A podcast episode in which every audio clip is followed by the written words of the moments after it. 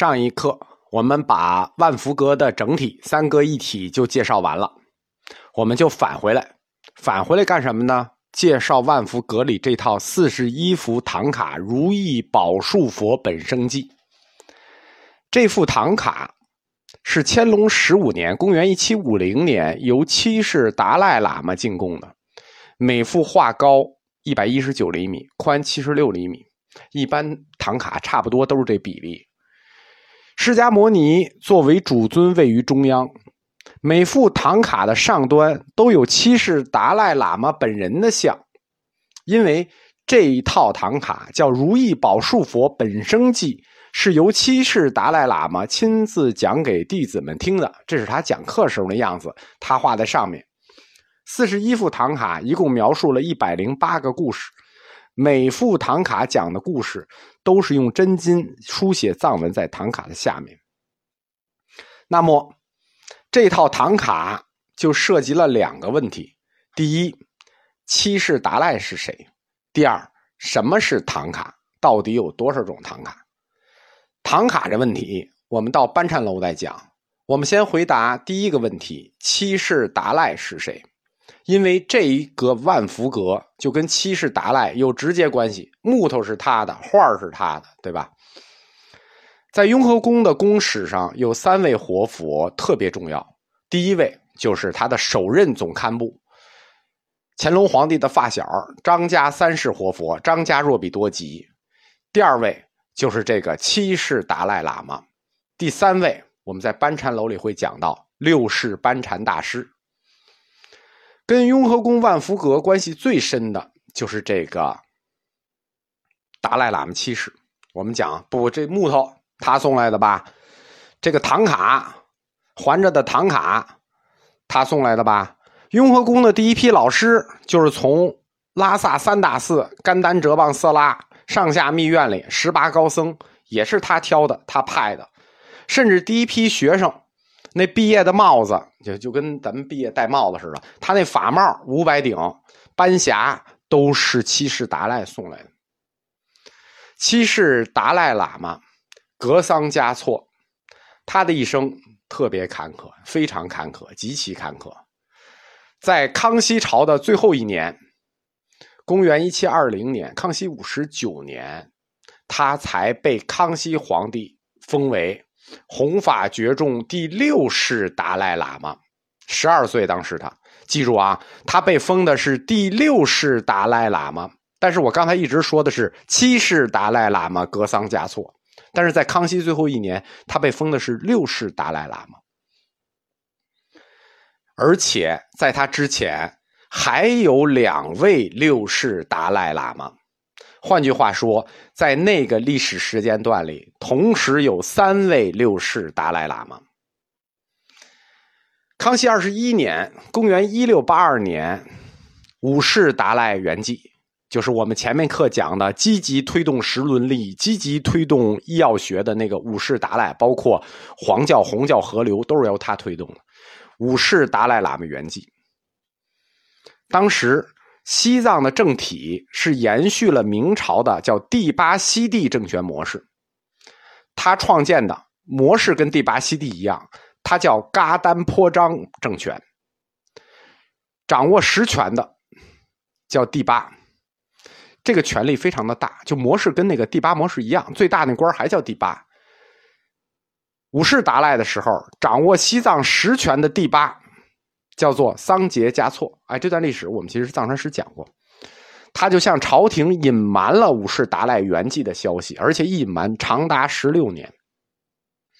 他自己就秘密的认定了一个灵童作为五世达赖喇嘛的转世，就是有名的情僧仓央嘉措，并且把仓央嘉措迎至日喀则，请同时代的五世班禅大师为六世达赖剃度。哎，这事儿就不好办了，对吧？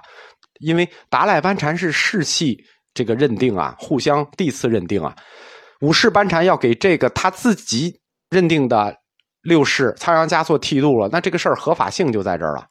而且剃度完了之后，他没有向朝廷禀报啊，他向朝廷就不提这事儿，朝廷一直直以为还是五世达赖，他把六世达赖喇嘛就藏在了南卡子中寺。同时他对外的发号施令，我们说他是一个政教合一嘛，叫做噶丹破章氏，他发号施令还是以五世达赖喇嘛的名义发号施令。康熙三十五年，公元一六九六年，康熙远征噶尔丹，他一生三征噶尔丹嘛，他远征噶尔丹的时候，从俘虏嘴里就听说了这个消息，说五世达赖早已经去世多年了。那这个事情就败露了，事情败露了呢，桑杰嘉措只得被迫自己到北京如实禀报，还好选举失败，自己如实禀报，这个被揭穿了，说。五世达赖去世了十六年，但是新的达赖六世我也找到了，已经十五岁了。康熙皇帝知道消息之后啊，震怒，但是基于当时的政局，只能默认了。为什么？当时他正在跟那个墨西蒙古打呀，打的不可开交啊，所以顾不上西藏，就这么着吧，好吧？你说他转世了十五年，我就认了。并且他派遣二世张家活佛，就是我们说雍和宫的那个三世张家的前身，他派遣二世张家远赴拉萨，参加了六世达赖仓央嘉措的坐床。那这就等于实际上已经正式认定了仓央嘉措为六世达赖。第一，他是有五世班禅剃度的，对吧？世袭认定。第二，二世张家参加了他坐床仪式。就等于官方认定了，这就是第一个六世班禅，呃，六世达赖。康熙四十四年，蒙古的和硕特部首领拉藏汗率兵杀入了拉萨，他以仓央嘉措举止放荡为名，奏请朝廷废除，对吧？我们看仓央嘉措的情诗，其实多少可以想出来一点他就派人把仓央嘉措抓起来了，押到呃京城，说他压根就不是活佛，他这个人太放荡了。然后他自己拉藏汗就另立了一个人，另立了一个灵童，叫做一西嘉措，定六世的达赖喇嘛为，就是一西嘉措为六世达赖喇嘛。这样，康熙四十五年，对吧？第一位六世达赖喇嘛仓央嘉措在被押赴北京的路上。死于青海湖的湖边，当然，他是否去世，这是一个传说。关于他的死，一直是传说；他的生平一直是传说。到底死没死，我们也不知道。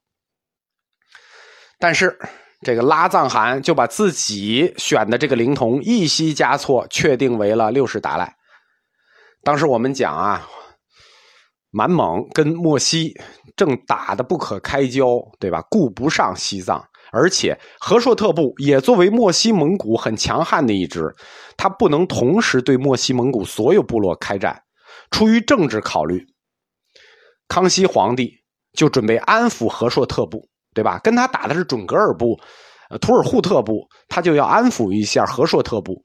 他出于安抚和硕特部的考虑呢，康熙皇帝就同意了，说：“你这个六世达赖，我也认了。”五年之后，康熙皇帝下旨正式册封一席嘉措为六世达赖，这就成为了朝廷认可的第二位达赖喇嘛，对吧？第一位仓央嘉措，二世张家参与坐床认定了，第二次这是正式下旨认定一席嘉措为六世达赖。但是呢，我们讲第一位六世达赖仓央嘉措。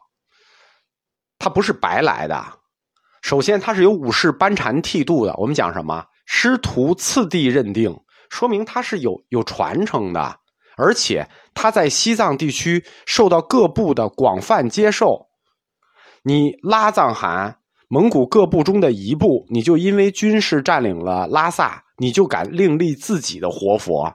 这不可能啊！你在拉萨，但是青海那还有蒙古其他部落呢。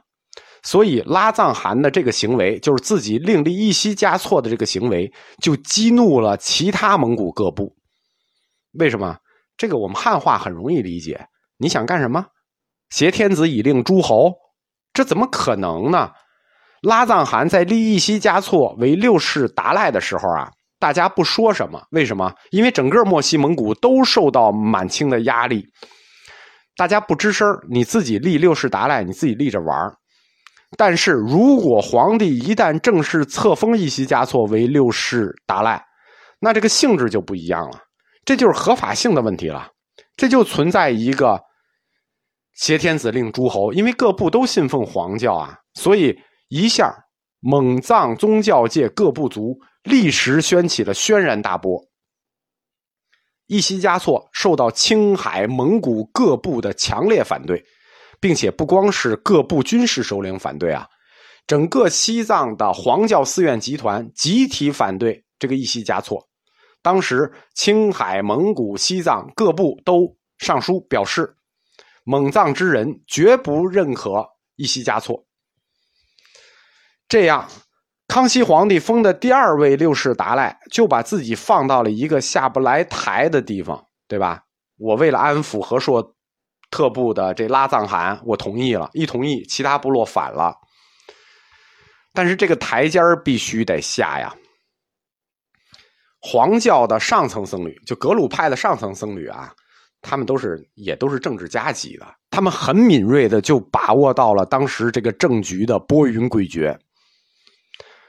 在康熙四十九年（公元一七一零年），西藏三大寺的上层僧侣就悄悄的联合起来。我们说就是，呃，甘丹哲蚌这个色拉上层的僧侣就悄悄联合起来，秘密的前往礼堂寻找达赖喇嘛下一位转世灵童。他们就找到了这个人，就是格桑嘉措。然后他们找到了这个灵童之后呢，他们自己没有出面宣布。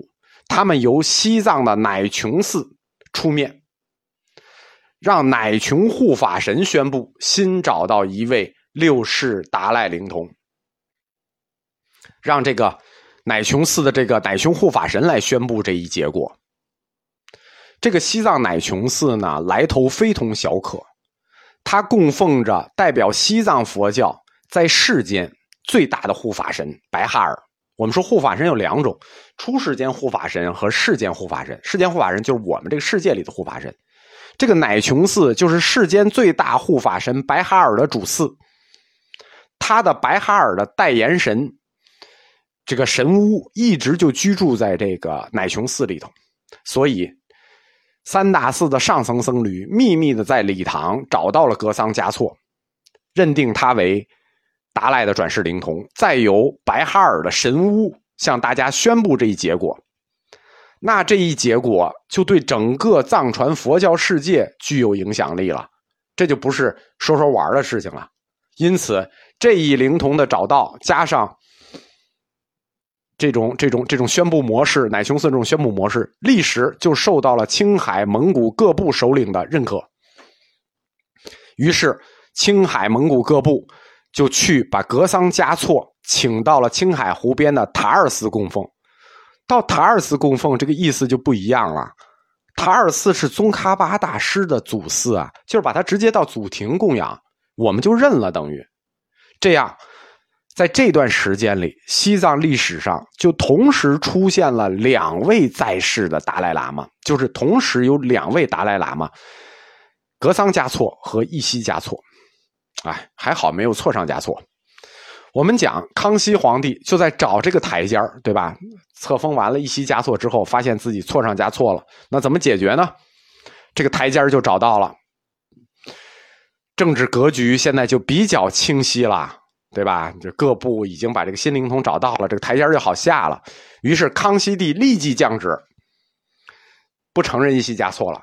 承认格桑嘉措为新的六世达赖转世灵童，这就是我们说的七世达赖。最开始康熙封的是六世达赖转世灵童，这样这不前后这就有三位转世灵童吗？仓央嘉措、义熙嘉措、这个格桑嘉措。公元一七二零年，清军将准噶尔部逐出西藏，收复了拉萨。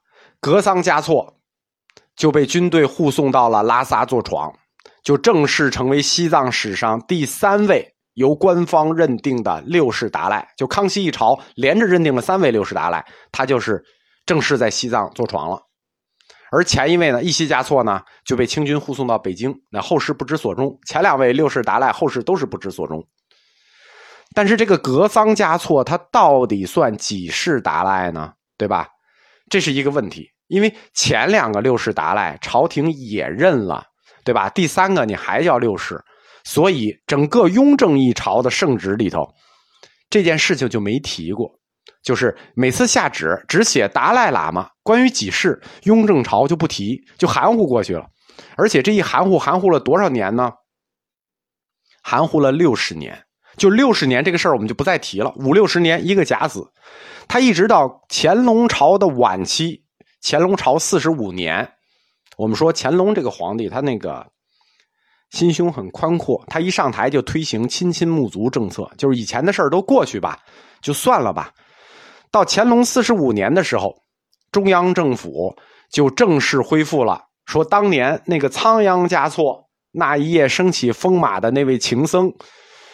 正式认定他为六世达赖喇嘛，而将这个格桑嘉措，就是康熙帝封的六世的格桑嘉措，排定为七世达赖喇嘛。这就是我们说他的一生很坎坷，非常坎坷。这开头就很坎坷了，那还没有完，后面还很坎坷。我们下一课讲。